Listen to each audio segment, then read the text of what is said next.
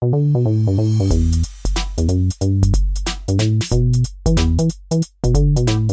business is an asset that can support a thriving life. I believe this, and I am committed to making this a reality for every entrepreneur and business owner who listens to this podcast. The Women Thriving in Business podcast was created with you in mind. Whether you are thinking about entrepreneurship or you're a business veteran, this podcast has inspiration, information, and advice you can use to thrive in business. Women Thriving in Business features candid, unscripted conversations with entrepreneurs, business experts, authors, and academics who will contribute to your business success.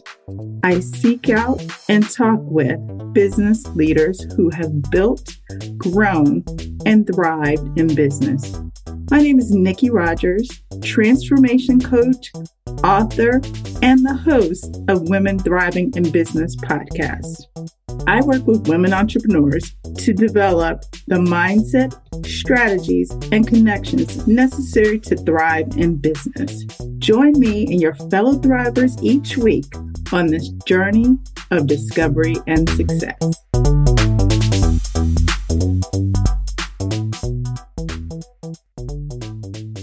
Hello, Thrivers, and welcome to this week's episode of Women Thriving in Business podcast. So excited to share with you my conversation with this week's guest, Malika Jacobs, who is the founder and CEO of Kingmakers. Malika and I talked about so many different things, but key to those was the discussion about the importance of investing in the right team, how you can respond to customer and market needs in a way that is aligned with your company vision, and really the art of the pivot, how she was able to turn a challenge into an opportunity. And all of these things led into a really robust discussion about how you build a company's culture and the importance of building and infusing trust as you create that culture that you want to see in your business. Malika Jacobs founded Kingmakers, which is a company offering virtual team bonding experiences for business leaders who understand the value of investing in radical employee care. Malika transformed her vision of a board game parlor into a company that facilitates joy and connection for team bonding and employee engagement via board games in a virtual environment. Highly adaptable and naturally curious about designing high functioning workplaces where employees love to work, Malika is proud of the team that she's built and the vibrant vision they have brought to life. Malika understands that businesses thrive when their employees flourish and collaborate with ease. And through Kingmakers, Malika fully embodies the sentiment that teamwork makes the dream work. So, listen in to our great conversation today about all things related to creating a great business culture. Let's go.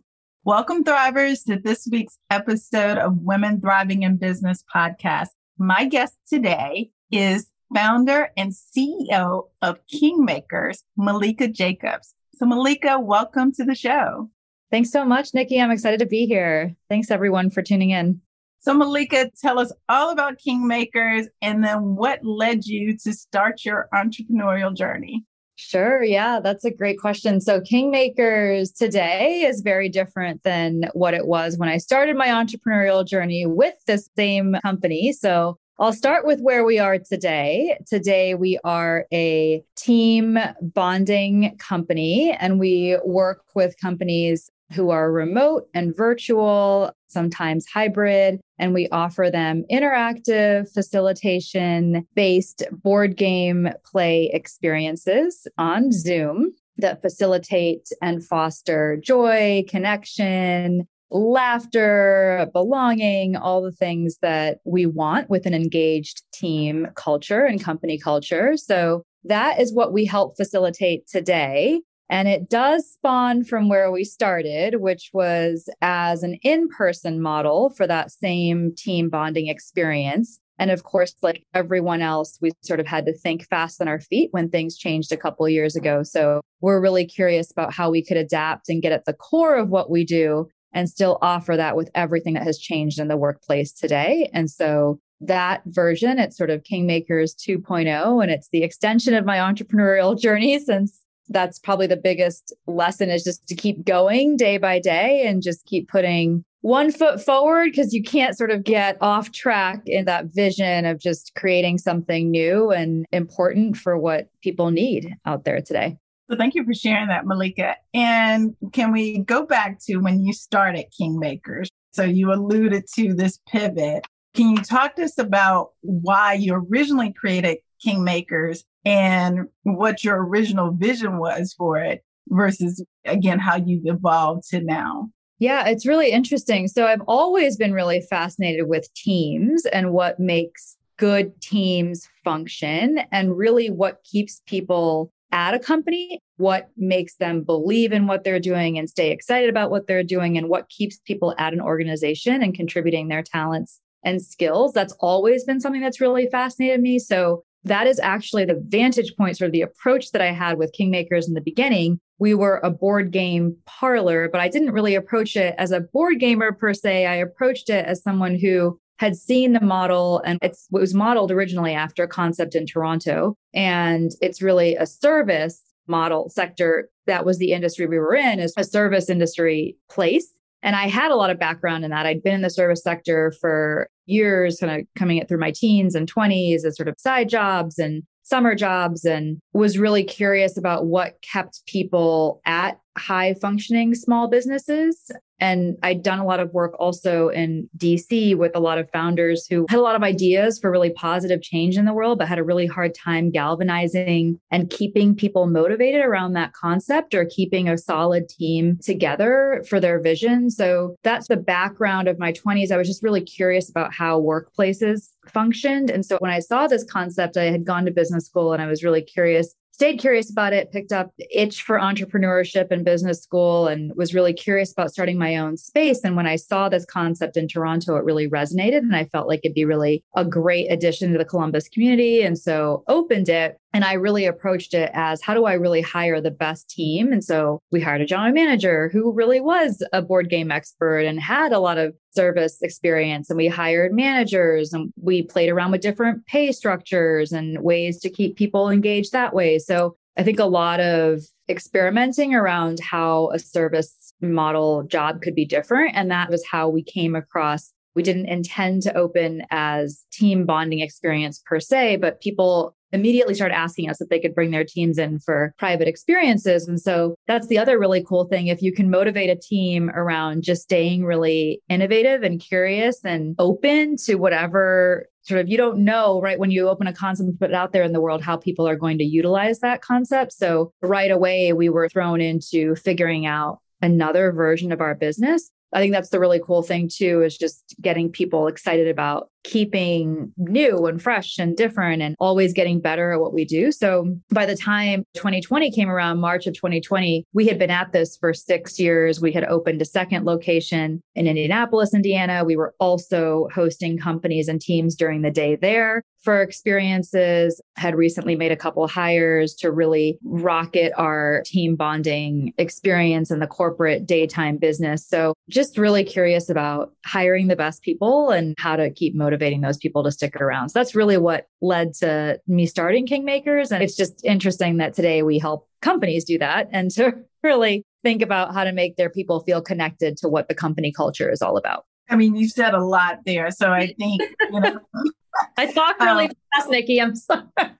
No, no, no, this is great. So, you know, just peeling back the onion on a couple of those things, you talked about hiring really great people, right? So often small businesses, they don't give themselves the advantage of hiring the best because they're thinking maybe about where they are right now versus where they want to go. So when you were talking about you were opening a gaming parlor, but you really leaned in to get experts in gaming, you lean in to get people who are experts in the service and hospitality industry in order to really be expansive about where you wanted the future of the organization to be. So I, I think that's a great lesson for any entrepreneur. And in that, because you had these really great people, you were able to evolve. Your first evolution, your first pivot was serving corporate clients And then your second pivot was, oh, now we got to take this experience that is inherently very much driven by being in person. You're playing a board game, right? How do you translate that into the virtual world? And so that was what was really fascinating when we first talked because I love board games. And when you said you do this virtually, I was like, how do you do that? so when you think back to that time, again, as you were starting off, I'm sure a lot of this was intentional, but what part of this was you just were doing what you thought was best without necessarily your whole entire plan laid out? No, that's a great point, Nikki. Also, I think just the observation that for a lot of small businesses, especially for solopreneurs, when you're truly getting started, it's really hard to think about your people as an investment that way because they're often the most expensive line item on a P&L. So is that if you're renting space, maybe that's more expensive. But other than that, really your people are your biggest cost. But I think I've always thought about it a bit differently is that they're also your biggest investment. And I think that is where I've always invested and also where we've always been different. We've always had like you said, top notch people, maybe in a space where you don't think about it that way. You think about the founder or the CEO being the driver, the person that wears all the hats, the person that does all the things, the person that's there 24 7, the person that is responsible for everything. And I think I've always taken a bit of a different approach that yes, it's the CEO or founder's responsibility to lead and to set that vision, but really you should hire and, enable good people. And I think a lot of people, as businesses grow, or even sometimes in the software startup space, people do hire really great people. They get great talent off the bat, but they're not able to step aside and let those people really take on leadership roles themselves. And so I think that is a really different aspect of the culture we've always cultivated at Kingmakers. People have always felt really connected to the greater purpose and mission of what we're doing, but then also just felt really empowered to be themselves, to make decisions, to take ownership, and really connected to their colleagues in that way too. So there's a lot of trust within our organization. And so I think all of that, if I can point to sort of my job as the founder or CEO, is to really enable all those things to happen, right? To create that environment that enables people to do their work and show up and feel good about it and feel like it's part of something that is important in the community and that they are connected to one another when they're working. That part of it was really intentional. Of course, I would say to answer your question, I think that it's intentional that for me that we be innovative and curious and not beholden to ideas that we have about who we are and how we should be operating. And so I think that part is intentional. But did I ever really think that, oh, first, this model would be a team bonding concept or an employee engagement concept? Like no that was just the intentionality is in being open to it and not being stuck and making what i thought i wrote down on paper work at all costs.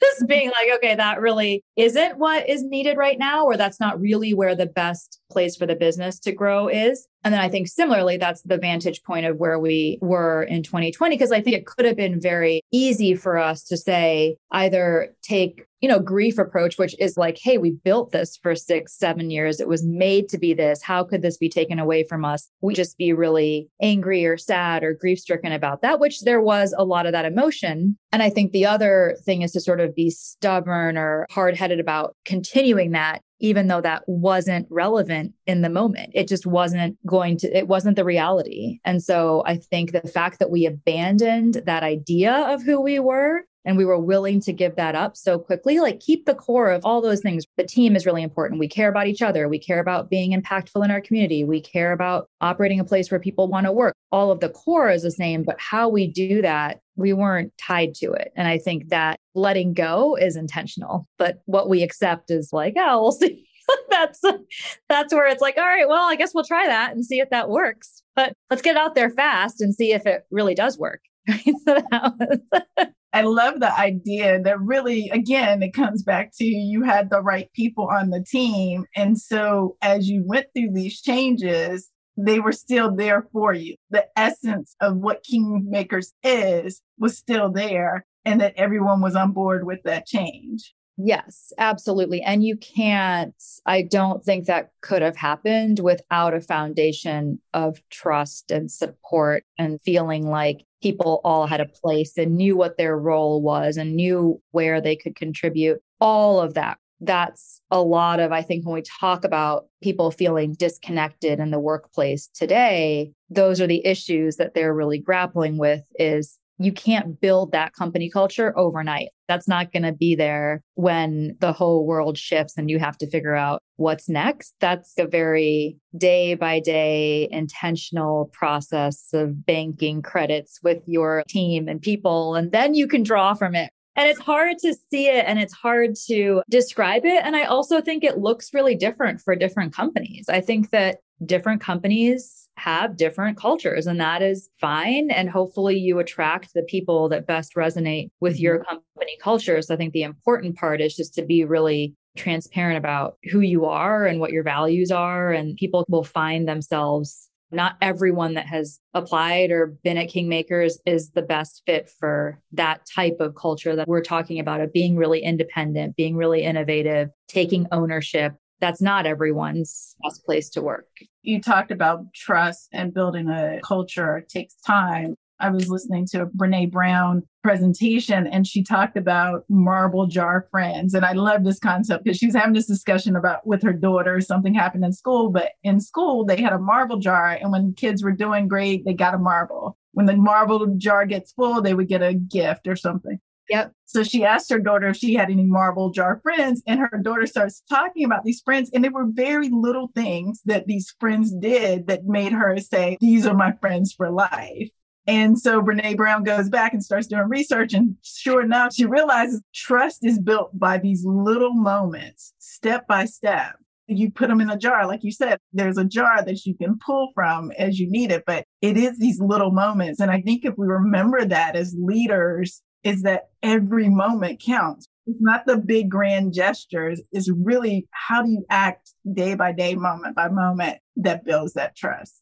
No, it's so true. In the beginning, when we started, I'd come home and I'd tell my boyfriend at the time, husband now, but I'd say something like, Oh, I said this and I'm stewing on it and I'm thinking about it. I'm saying, like, oh man, I hope they don't quit or I hope they don't think, you know, I hope they're here tomorrow. Like, I just hope I didn't say something and this is where I really got that idea was from him. And he would say, Well, I think you've built up trust and a relationship and a rapport with that person. They're not going to storm off and run off because you said something. There's a whole history of that relationship. And so people remember, they remember those good moments as well. And the times you made them feel good or supported or whatever. So if you said something in a slightly off tone that you didn't mean to or you had a bad day, that's not what makes people leave a company or quit their job. Or it's usually those little moments that are so hard to pinpoint. Some people call it microaggressions. It's all those things that are done over time that sort of add up to either make you feel really supported and you belong there or to feel mm-hmm. like that's not really a place where you fit or you're seen or that your values are in alignment with the company. So, as you think about your time with Kingmakers and excluding the pandemic, what are some of the other challenges that you faced as you were getting started or as you were up and running? Yeah, that's, I mean, so many, and they have changed significantly now since our whole business model has changed. So, in the beginning, when we were brick and mortar, there were real challenges around a physical space and a physical location, and what that meant. And so, even existing in neighborhoods that were undergoing construction or development or changing or politics or all of that is like we were a part of that. But now that we're in a totally service based model existing with an entirely remote team distributed ourselves all over the country I think that the challenges have just shifted. And so we are now a sales driven company. We're a client relationship driven company. That has been a new area of learning for me. Like we didn't exist in that way. We sort of, our nighttime business fed our daytime business. We had a brand and a name, and we were just about to really take a more proactive approach to our sales and client success with our team bonding, but really it happened organically and it worked in a symbiotic relationship with our other nighttime public facing business. So that was really different. And then to be thrown into, we really have to build up that pipeline, that funnel ourselves. So I would say that one huge opportunity for us is in marketing and that top of funnel development is just really challenging. How do you do that when you're small and you don't have a lot of money to invest in either brand building, social media, PR, press, all of those things that get the word out there. That's a real opportunity for us. And I think the other one that is really interesting when you're talking about company culture today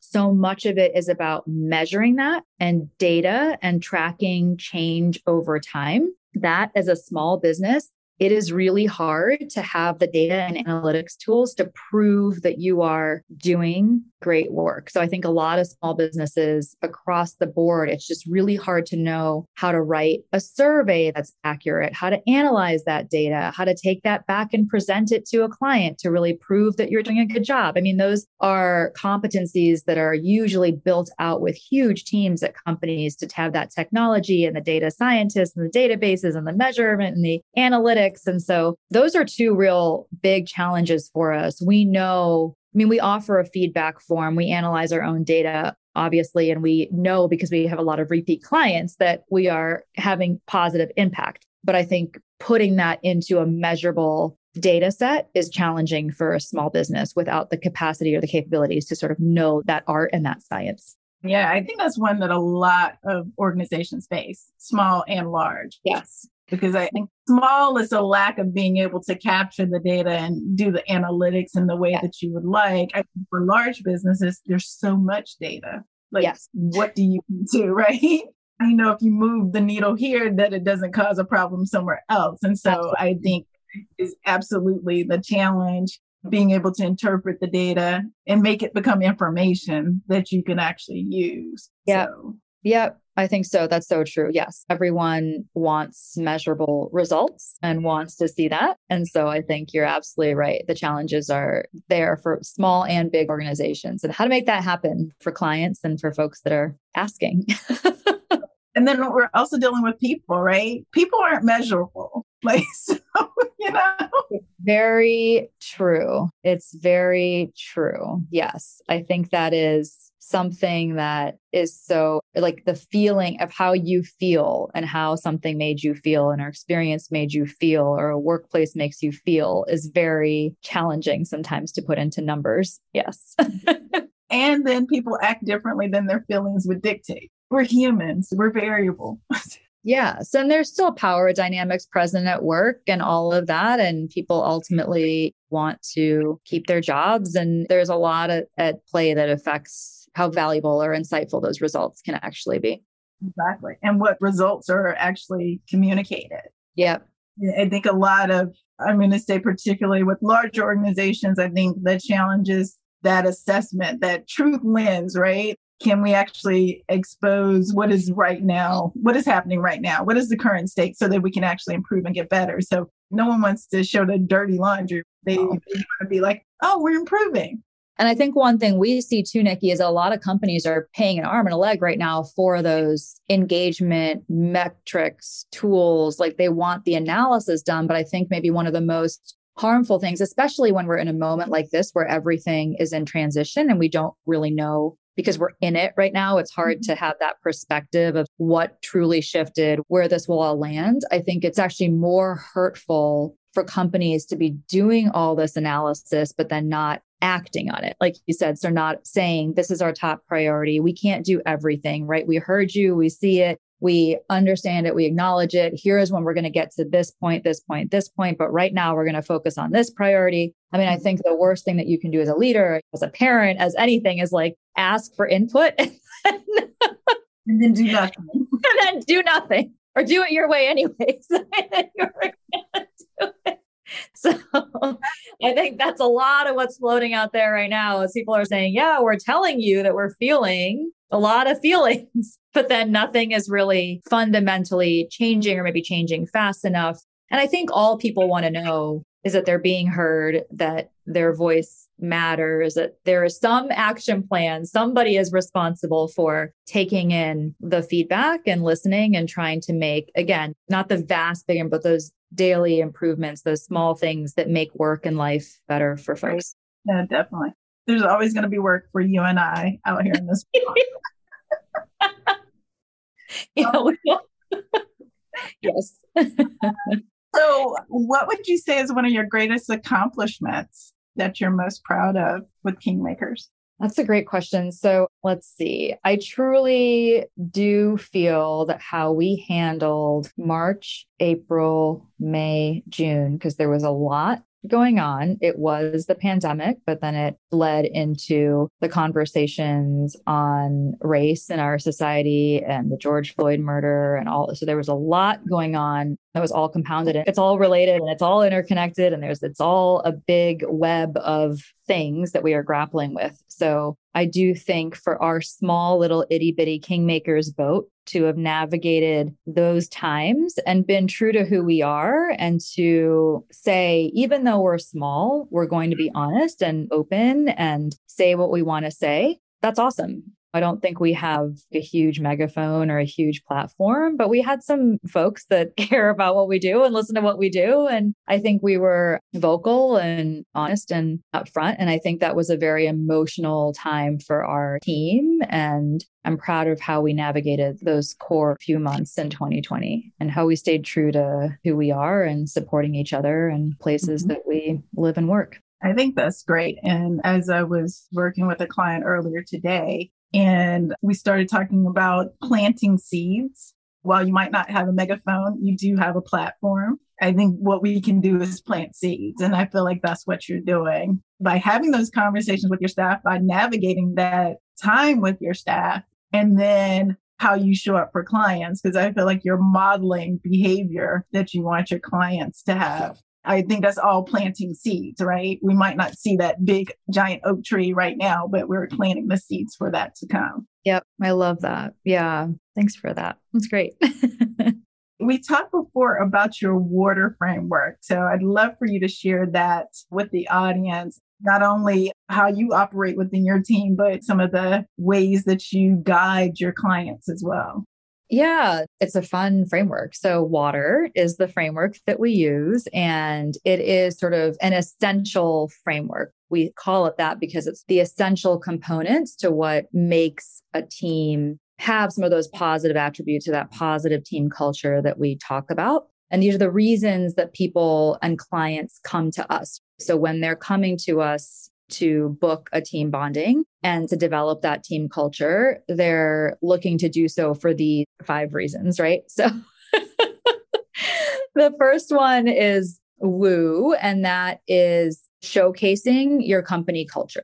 So it can be from employees to an internship cohort or maybe a leadership rotational program, or you want somebody on your board, or anytime that you're kind of showcasing who you are to a group that is external. It's a stakeholder group. So it can be employees, but it can be broader than that in your broader stakeholder network. That's one reason why companies use our service to allow people to connect in that setting. The A is appreciation, so celebration. So a lot of times companies are looking to celebrate a personal or professional milestone. So whether it's baby shower, you know, something personal that someone's having experiencing or like you completed a set a quarterly goal or an annual goal or that's one reason that companies are coming to us the t is trust which is honestly the most the biggest reason why companies come to us which is getting to know one another gaining familiarity and getting to know people in that way so they can have those conversations those moments those memories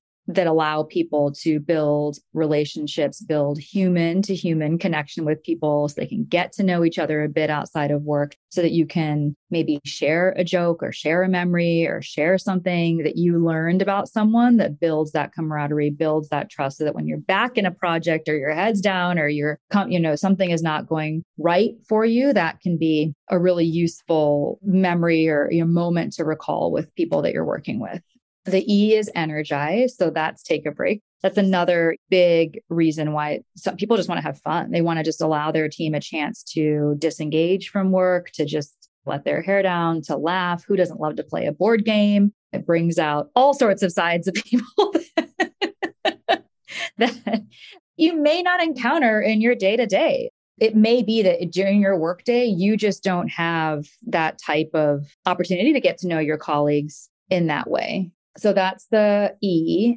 The R is repair. So that's actually one that we use to talk about strengthening workplace dynamics. So typically it's in situations where clients are coming to us because there's some sort of disconnect. So we always tell clients, don't come, you know, the best version of this is to come to us for all those other reasons when you're in a healthy, productive, you're sort of being proactive versus reactionary. And the repair is the reactionary moment. So something has happened either in your team, maybe sometimes it's led by mergers, acquisitions, turmoil, just a client, maybe it's a client engagement that didn't kick off on the right foot or start off with the right tone. So you're trying to address some sort of tear in that trust. So that's what repair is. And we're very mindful in those situations, the way that we facilitate and the way that we play, and especially that the buy in that we have to sort of build up before people can let their guard down and get to some of those other goals. But that is another distinct reason why clients engage with our service. So, all those reasons, if you think about them as a whole, that's the core of how you make a team work together. All those elements are really necessary. And so that's the way that we think about the client goals when they're engaging with us. I love that. So just to recap, woo, appreciation, trust, energize, and repair. I like that you put repair last, not only because you said that's the outlier, right? But I think if you have an environment where you cultivate the right to repair, right? where you earn the right to repair because not everything can be repaired. So I think often people think like, oh, everything's great and everything's wonderful. So we never have to repair, but that's not really true. I think you have to earn the right to repair and you have to be willing to repair. So I think it is an important one to include. Yeah, I think so too. And also thinking back to some of the things we just discussed, you can't expect that booking a game with us is going to be the end all be all of that, right? There's work that has to be done across so many different levels, across so many different people and touch points and all these things. And it's the whole of that. But I think when team leaders come to us acknowledging that, hey, let's take a step back from all this, people are feeling really mistrustful right now. Let's step back into an environment where we can build some of that up just through play to have a good time, to enjoy each other's company, to talk about things other than work, to share memories and moments other than that and share things about themselves or even just share the way they think about something. So a lot of the games that we play, and these are actual board games, right? Nikki, we talked about that. They're not activities that we've made up. These are actual tried and tested board games. These are the games that we led our in-person team bondings with, and we've adapted them to the virtual space. But the board games are meant to encourage people to use their brains a bit differently, right? Approach a problem or think about something differently. And that's sort of the nice thing about an experience like ours, too, is that usually it's different for people. And so everyone is in that same boat of experiencing something new together. And then you have the facilitator present the whole time. So that's eliminating a lot of that awkwardness and all those things that people are typically used to with Zoom meetings right now and sort of what's next? Who's talking? Whose turn is it? Do we need to have our video on? For us, we always encourage people to have their video on because that's part of it. That facilitator is really there to take in the group dynamics and the energy and really keep everyone in acknowledge individuals, but keep them moving towards the group goal and those goals that we outlined earlier through that framework. Great. What are your two favorite board games? There's so many. I think we talked about one over just briefly hive which is so fun which is like a little version of chess because we were talking about our kids maybe enjoying that it's chess but with sort of insects as the pieces and their movements but over the holidays we played Codenames again with my i don't know if you have you played that not played it's a fun game. Also, one of those ones that's a little brain twistery in terms of how you think about things and just watching how other people think about things. So there's Codenames and multiple themes now, but the original one is words. And then the next one was pictures. And now it's in Disney and Marvel, a lot of other iterations, but it's always a fun one. And we play that through different generations in my family, different life experiences in my family. It's an interesting game because it just brings up how people sort of think about words and pictures and what they relate them to. And then we're playing a really fun game right now called When I Dream with our teams. And so that is a really fun new game that it brings out creativity, it brings out visuals. I love a board game that has beautiful visuals and theme and artwork. And I think that's all part of it is sort of getting lost in a different space and world, right? And so I think through that game, you again get to see your colleagues maybe in a different light and just see some of that creativity and just almost like childlike, just different perspectives on people. Right. So there's some fun ones right now. Thanks for sharing. We'll definitely check out Codenames and when I dream. We've been playing a lot of Kingdomino. Perfect. Um, yes. Villainous. And yep. we just got okay. My son is obsessed with Monopoly. Great. Um, I mean, it's a class. but the Monopoly I love, we have a Monopoly Empire game, and that one is great. It's a quick game of Monopoly, and it's actually fun. So Monopoly is not my personal favorite. Your it's, son might brings out the competitive nature everywhere. yes, must monopolize everything, which is, I guess, the point, right? it's the point. And also, like, it's high stress, right? Like, yeah, it's high stress. Yes. I haven't played the Empire version, so that's great to know. really great version. Uh, love it. You collect brands. It's really great. It's yeah.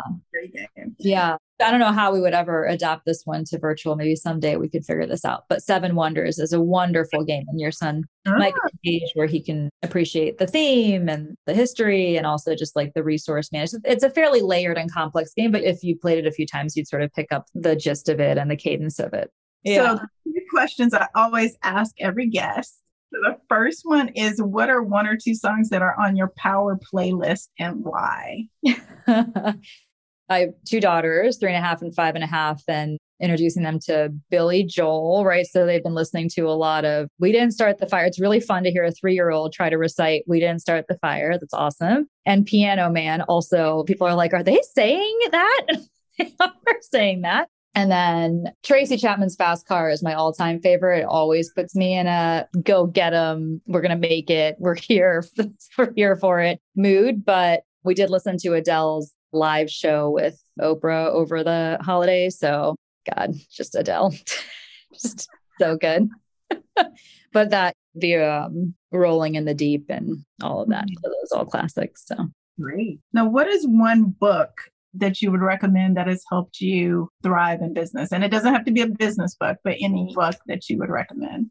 Yeah, when I think about business books, honestly, I find this so interesting. It was sort of not until these past couple years that I really thought about this is that so many of them are written from not a woman or minority perspective, which I find I didn't even really realize it or think about it until we were in these conversations over these past couple of years. But I find that to be very jarringly obvious now. But I've always loved the Clif Bar story. And so there is a business book that the founder of Clif Bar wrote called Raising the Bar. And a lot of it leads up to just starting something because you care so much about the product. And there's a great how I built this, where Guy Raz is also interviewing him on this. And there's a moment where he's pacing in the lot and saying the biggest, I don't want to ruin the surprise, but he was presented with a pretty hefty acquisition offer. And so just the idea of what it means to build a company like that and how someone could look at that sum of money and choose to really stay true to the mm-hmm. core